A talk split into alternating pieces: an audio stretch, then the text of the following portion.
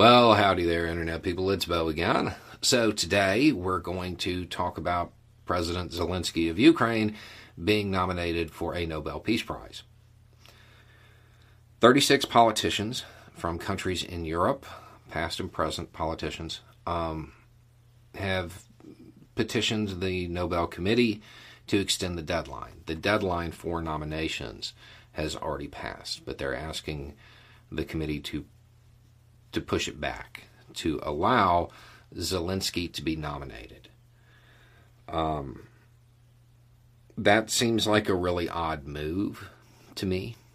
Um, this is mainly a symbolic gesture.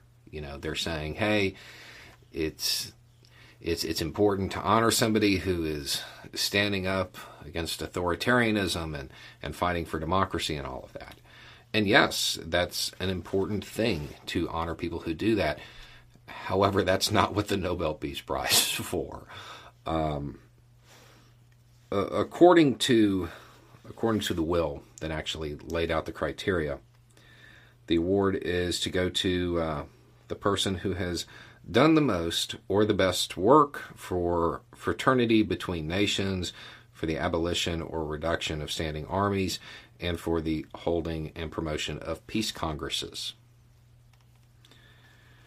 That's not what Zelensky has been doing because that's not what he's supposed to be doing. He's not a peacetime president. This is a man who is running a war against an incredibly powerful country. If he was doing the things that would uh, allow him to win a Nobel Peace Prize, he would be a failure as a leader. Um, he, he's not. He, he is he has turned out to be the exact leader that Ukraine needs right now. You know, and if you go back prior to uh, any of this starting, I said, you know, he's he's doing a great job in the run up. He he's really holding his own. But once the fighting starts, he needs to get out of the way. And I have never been happier to eat my words.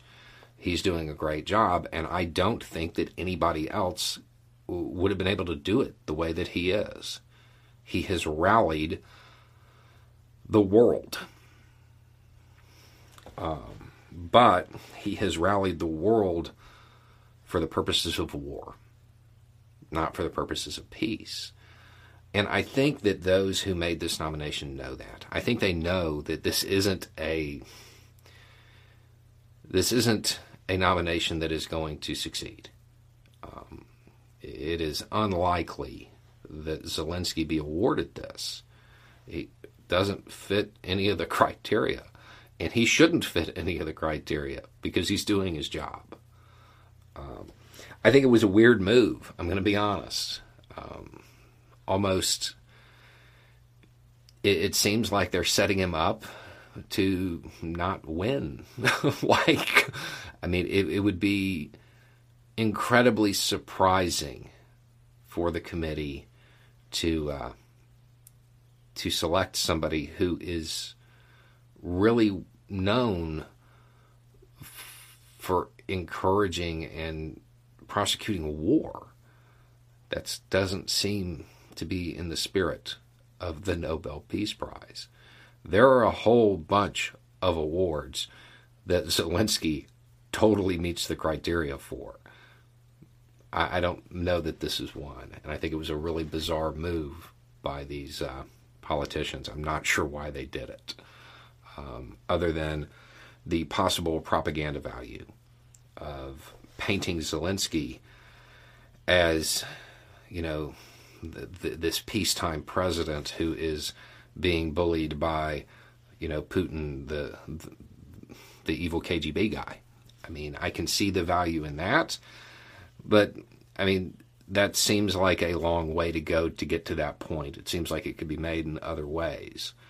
Um, maybe it was a genuine thing, and they feel that his uh, efforts in the beginning, when he was telling everybody to stay calm and and not to uh, inflame things, maybe they feel that warranted it um, because he did attempt to. Uh, stop this before it starts. But uh, I, I don't know that that's going to actually mean anything to the committee that, that makes the selections. But that's your news for the morning, something I don't think anybody saw coming. Anyway, it's just a thought. Y'all have a good day.